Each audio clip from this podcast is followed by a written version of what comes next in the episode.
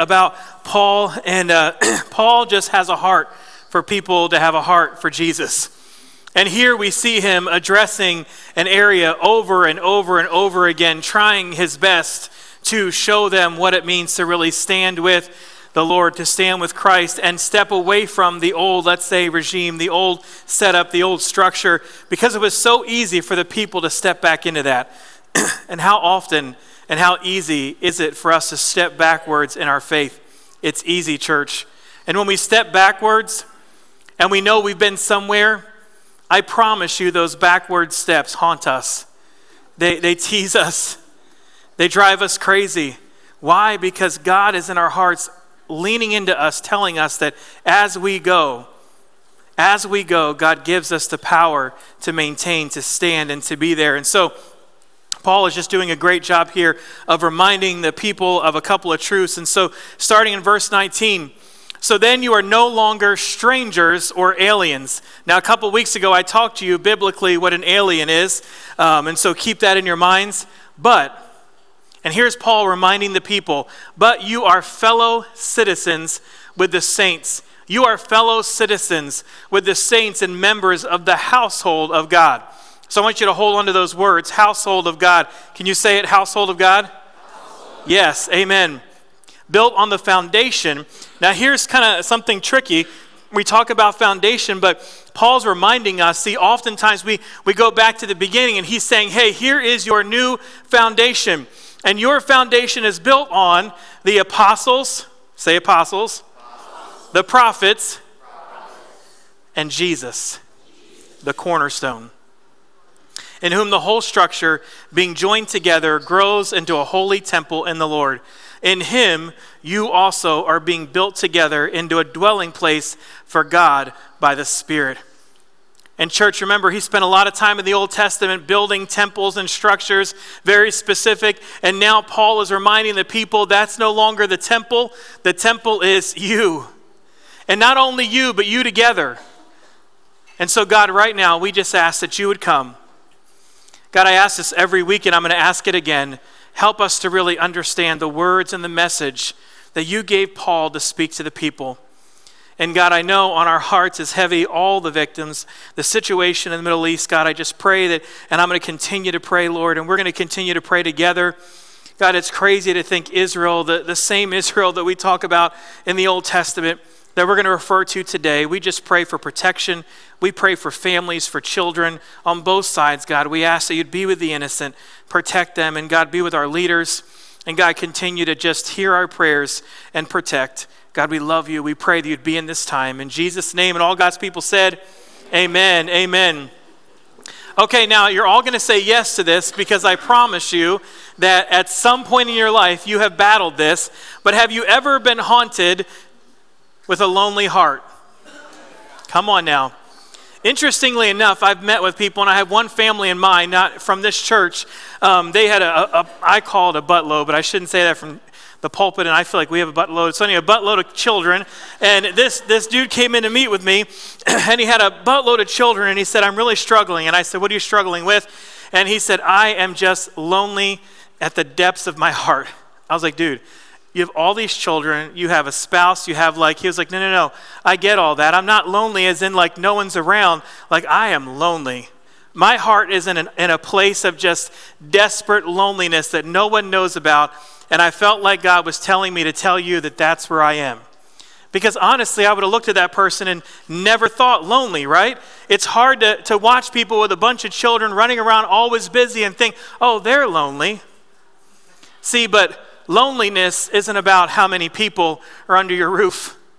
Loneliness isn't about like who's with you or who's not with you.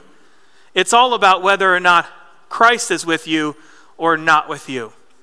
Now, I want to say a couple of things. Loneliness tends to, to draw us into places that probably God didn't intend us to be.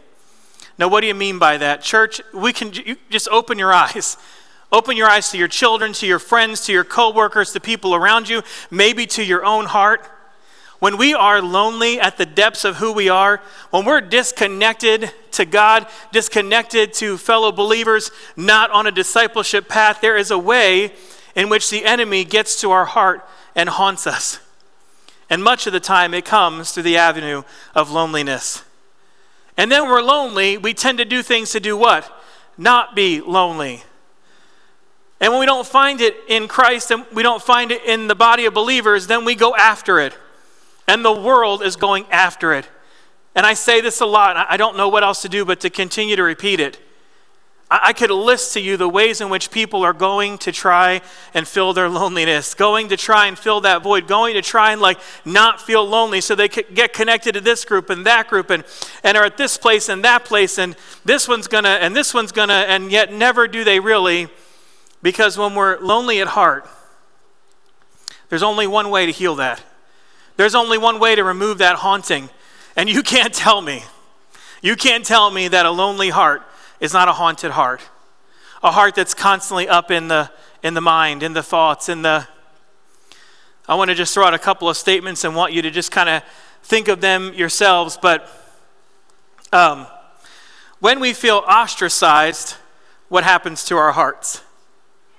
When you feel not like ostrich, I'm just really obsessed with ostriches. Like, if if we could have one in our yard, we would. But I hear they're kind of violent and like peck you and stuff. And so we already have enough of that in our yard. But like, I just wish we could have one. Anyway, don't tell my wife that. But um, ostracized is that a good feeling? No.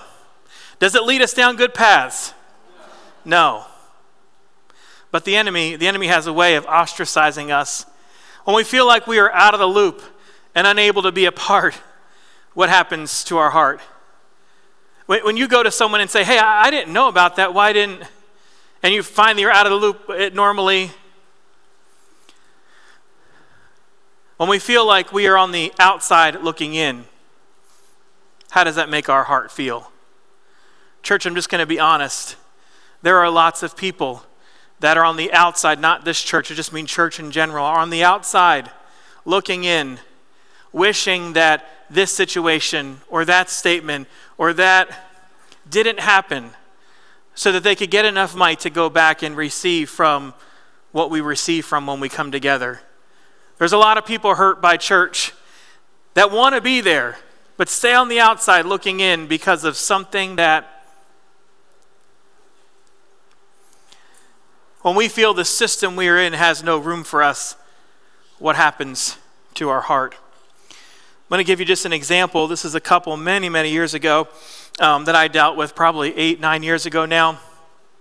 Sat down with a spouse, and uh, the spouse said, I have a question for you. And I said, What is it? And she said, Is it, is it okay that I'm getting information from one of my BFFs about my husband that I didn't know? You know what my answer is, right? Just say it. No! If Ashley finds out from one of you something personal, like really personal about me, how's she going to feel about me? I'm going to be alone, okay, just to give you maybe alone physically, right? But in all seriousness, right? I, I couldn't do anything about the couple, but what I said was, well, where did it start? Where, where did the disconnection start? Where did the, where did the feelings of like being alone in a marriage start? Being alone with all these kids start? And she said to me, Well, I remember a time. I'll never forget this. I remember a time he came home. And I didn't know in the moment what had happened that day, but I stopped him and said, You have no idea what. And so that day, that week, he went to someone. And I knew that someone, a her. And it began a journey of being heard, being seen. And all of a sudden, that lonely because they couldn't communicate well, started a journey, a long one. Church, when we, when we don't have a place, when we can't find a place, when we can't speak our, when we can't share our, when we can't, the enemy uses loneliness and the feeling of not being heard, the feeling of not having community with believers to get at our heart. Let's talk about the enemy. I know it's going to sound crazy, but you probably have heard in the last couple of weeks that I've actually been studying and trying to understand Satan better. Because here's the deal, and I'm just being honest with you. He's spent 44 years getting to know me. And I am tired of him knowing me, sometimes better than I know me.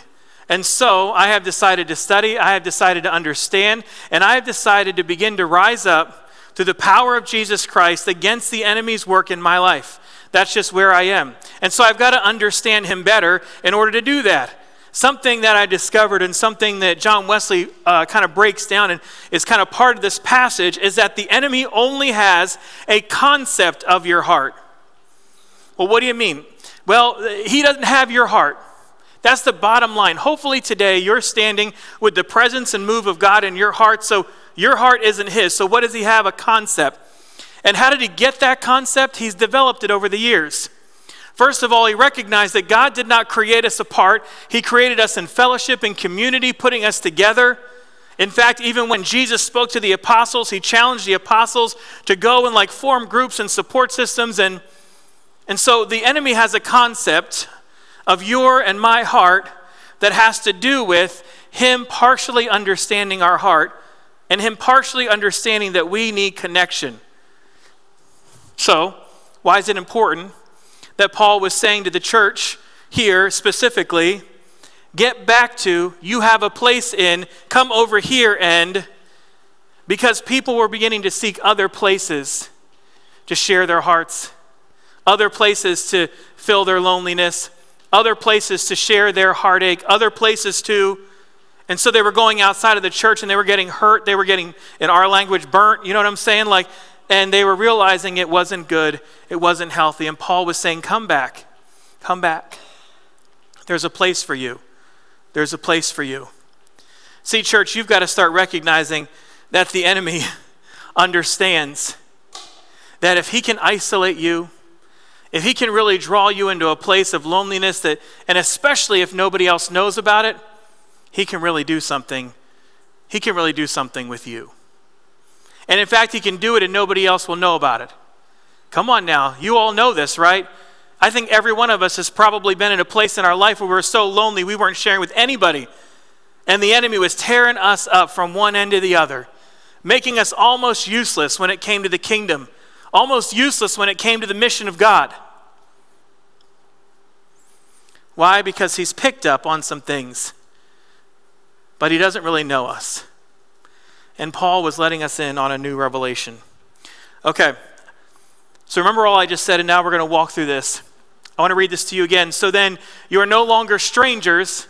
You're no longer a stranger to God. You're no longer an alien, but you are a fellow citizen with the saints and members of the household of God, built on the foundation of the apostles, prophets, and Christ Jesus himself being the foundation. Why is this important? Well, I'm just going to be honest, right? If you've studied the Old Testament, even just a little bit, you're going to understand that God's people, right, were from Israel and they, they were this people that at times were obedient, at times were disobedient, at times they were like falling into God's ways, and at times they were falling out and they were really meant to be like the beacon of hope for everyone. Didn't totally ever work out that way. And so we get Jesus, and Paul here is saying Jesus came, he wiped it all, everybody can. Because think about it, the, the, Jewish people of the day that had, had, I mean, tons of people came to know Jesus, got saved, but they were tending back to the rituals, the traditions, the Old Testament, and beginning to like say, hey, you can come into the faith, hey, you can't. And Paul was saying, no, no, no, all that has changed.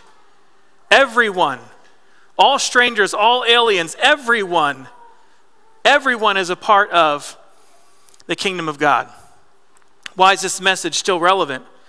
Well, church, the church should be the most diverse place. Every church that you step into should be the most diverse place found.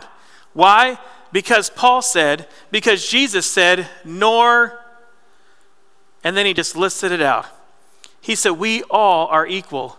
We all can be a part we all have a place. We all don't have to live in loneliness. We all don't have to follow the schemes of the enemy. But the enemy continues to capitalize on speaking into the small, still voice of our heart that we're not welcome, that we're not a part. I want to give you four thoughts. You say four? four. Yes, okay. Um, household of God is translated in four ways. And you're going to say, when I tell you that they're so simple and so basic, and they are, they are, but I, I think that the church in general at times misses it. I think we, as the people of God, we miss it. the first thing that Paul was saying here when he said, like, you're a part of the household of God. And then he went on, if you read it, he, he not only said, like, hey, hey, people, I'm writing you this letter because not only are you the household of God, but then it develops into we don't need that temple. You become the temple. When you come together, there's power. And then when you go out, you are a missional, empowered people. I wish and I pray every day, and I mean this every day, that we would be, when we come together, just filled with the presence of God, hearing from Him, seeing Him, understanding Him, and being sent people that can't wait to get back to share the stories of how we shared the message and gospel of Jesus Christ. And He said, This can be the place. And the first thing was, by saying household of God, He was saying it's a place of refuge. Now, you say most of the time we think refuge, refugees, a place that's safe for them. And, and yet, specifically here, Paul was actually saying refuge from the dragon. What's the dragon? We learn in Revelation it's Satan. He wasn't saying like refuge from strife, he wasn't saying refuge from problems. He was saying refuge from the pursuit of the enemy after you. A place where you could come in and the enemy's not allowed in a place where you can gather together and cast them out and be free of the nonsense of the enemy. Refuge. How many of you are plagued in your hearts?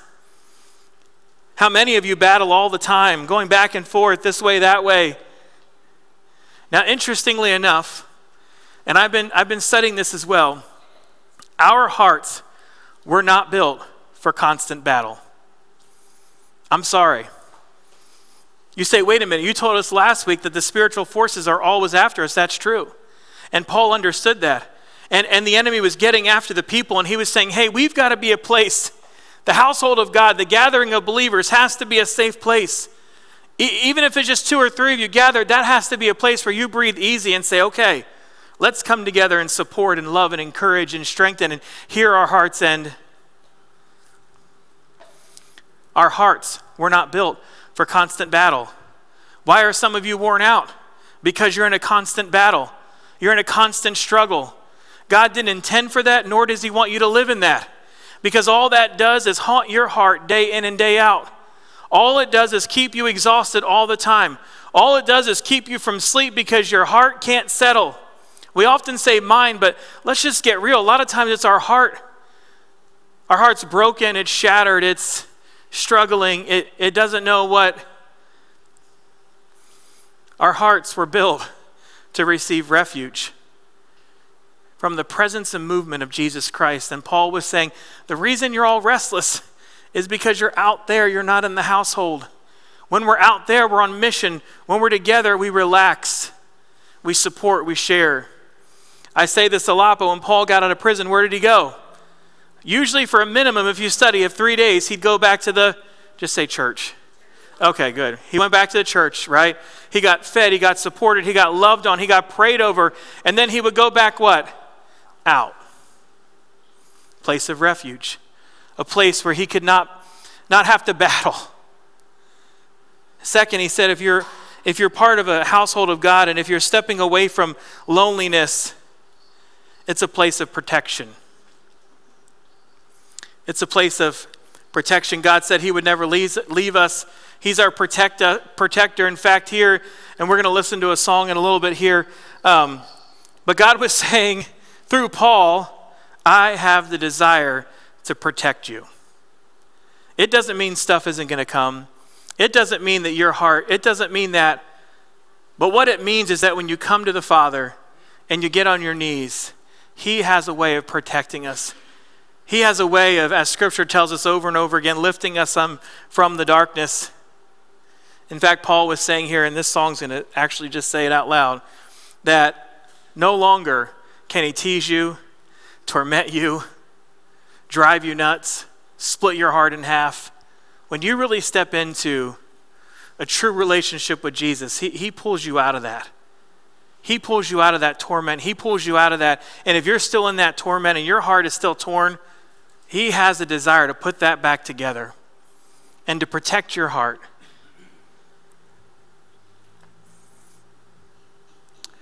The third meaning of household here that Paul speaks to us is identity.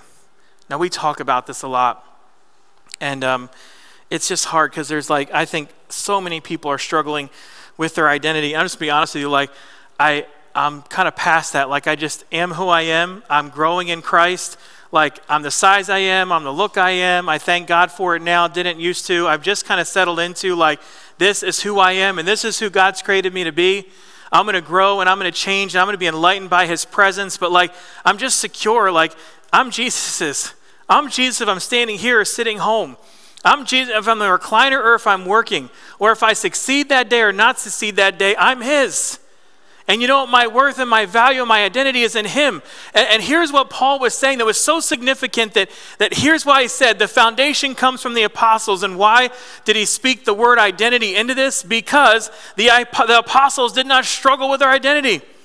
You say, wait a minute, yeah, before, yes, before the Holy Spirit, they were going back and forth. Before I say this all the time, but there's something about the identity that they found in Christ that once the Holy Spirit infilled them, they just were who they were. They were seekers of the Most High God. They were seekers of everything that God had and wanted for them, they wanted as well, and they lived it out. And they just lived it out, and guess what? They lived it out so much so that the only way the enemy could get them is to actually physically kill them. And so, in terrible ways, all but one, they were physically killed because it's the only way their identity could be shaken. And you know what? Their identity is still strong today because we read about it, we study it, and we see it. They just didn't struggle with their identity. They were okay with who they were in Christ, alive or not alive, actually alone or not alone. They just had a settlement in their heart. It's why Paul said, Here's the foundation, look to them. It's okay to look to them. I know they're humans, but, but Jesus actually commissioned them. And then he called them disciples to apostles and said, Here are the apostles. Look to them. They've got some wisdom, they've got some. And they've got some security in belonging to the kingdom and family of God. They were so strongly committed to Him that they never struggled with identity. And, church, are you at peace with who you are in Christ? Are you settled at night? Can you just settle your heart down and just know I am His and He is mine? It doesn't matter what I or what I. If I know that I'm living in His fullness in that day and I've done all I can, then I can go home and know my day was committed to Him and rest. I don't think society lives that or believes that or is settled in that. The last was security. If you'll see, I don't know, it's kind of cool today. All the security team had their shirts on, and they're doing a really good job. Um, really, seriously thankful for them and what they're doing. And um, this was a different kind of security. I'm going to share with you what kind of security this is, okay? So, in my early days, right, um, and I hate to even say this online, but I'm just going to share where my heart is. I, my heart, right, from my parents and my family at times was not held the way it should have been held. As a kid that was vulnerable, as a kid that like wasn't sure of himself, as a kid that didn't always like get who he was and what he was here for and why he was treated the way he was, my heart wasn't always handled well. And I'm pretty sure most of you at some point in your life could say, there's a moment in your life when your heart wasn't handled very well. When it was, it was broken for no reason, when it was shattered not because of anything you did, but because of what was done or said to you. And then there's a journey that you go on, and you realize that you have to grow to a place where you understand how to handle hearts well. And so my wife does a good job of this, and I can only use me as an example, but she often tells me, I don't care if you believe this or not, in our home is kind of where we are. Um, as the dad, you hold the heart. Now, as a mom, I hold things together and they want to see me when I'm sick and they want to, but there's something about you as the dad that holds the hearts of all these little girls and mine as well. Now, 14 years ago, I didn't quite get it. 14 years later, I get it. I get that, like, when I say the encouraging thing, I can see it in them. I can see the change. I also can see when I break it, what it does to their hearts, what it does to their being, to their spirits, what it, how it deflates them. And so, 14 years in, I'm telling you, I hold those hearts as dear and as careful and as gentle and as compassionate as I and my humanness and spirit filled self can. Because I'm telling you right now, as the man of all these girls, God has gifted me the ability to stand strong and hold those hearts well. And not be the reason that they're broken, not be the reason that they're scarred, but be the heart holder that when they are broken and they are scared and they are scarred and they are hurt, that they come running to the one who won't.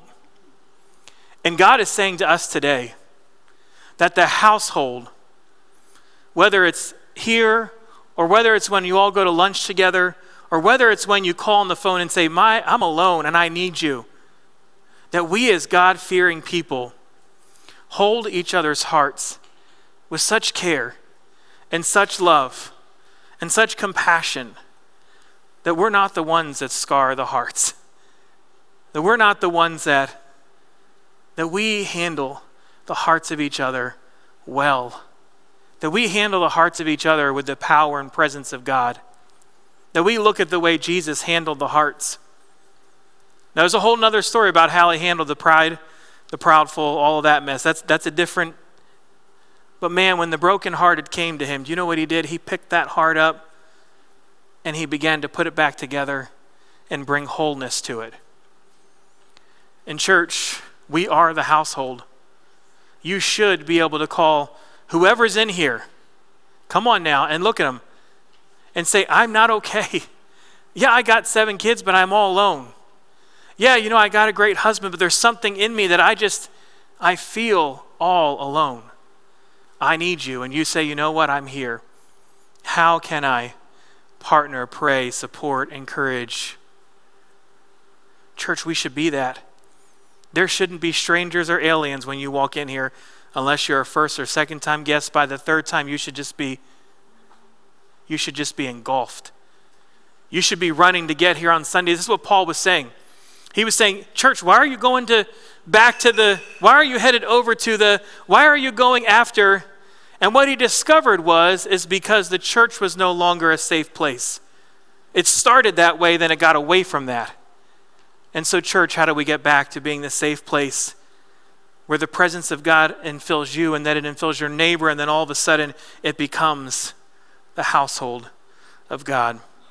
Translated here, it's O I K E I O U S, meaning all belong to the family of believers if they so choose. If they so choose. All hearts, all hearts matter to God. So I'm going to ask Lily and if you guys would come. Pete, if you're here, yep. They're going to sing a song, and I just want you to reflect on, on this idea of being alone. If you feel alone today, or maybe you're reflecting on a time in your life when you have just felt like no one really knows about your heart. No, nobody really knows where you are. Nobody really knows what you're going through. The deal is, church, God does. God does. And He desires to take His hands and gently grab a hold of, of you, of the core of who you are. He has a desire to release those hauntings that loneliness brings. You can be surrounded by a ton of people and still be lonely. You can be surrounded by no one and still be lonely.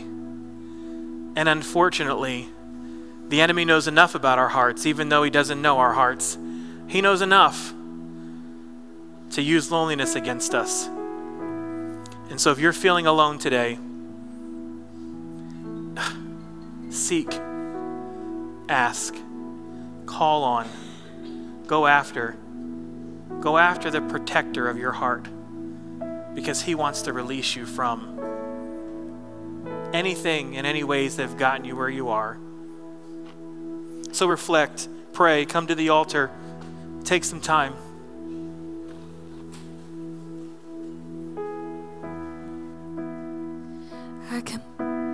I come out of agreement with the lie that you have left me on my own. I am not alone. I come out of agreement with the worry and the fear I've come to know. No, they won't have a hold on. Protector, you never, never, never let me go. You said you wouldn't leave me, and you won't. You're right by my side, protector. I come into agreement the truth that you are who you say you are. Well, I can trust your heart. I come into agreement with what heaven has declared over my life. Cause I know that you fight for me, protector.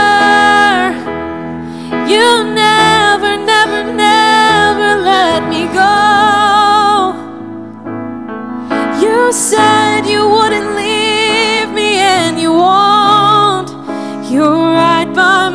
side, protector. You hide me in the shadow of your wings. Your presence is my peace, my covering, my song in the night.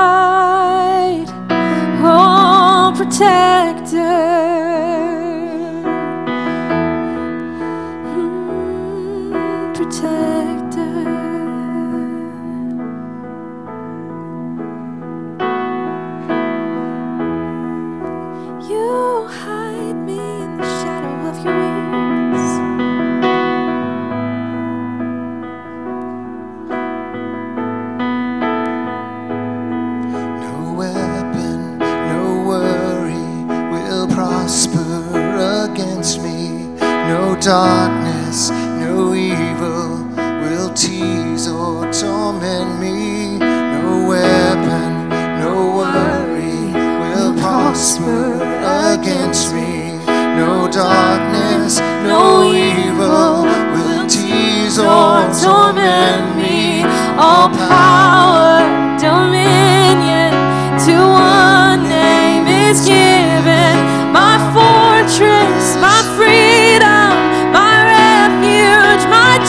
Jesus. All power, dominion to one name is given.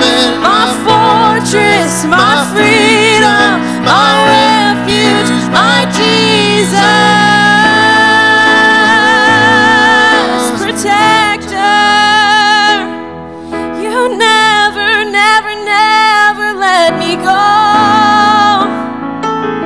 Oh, you said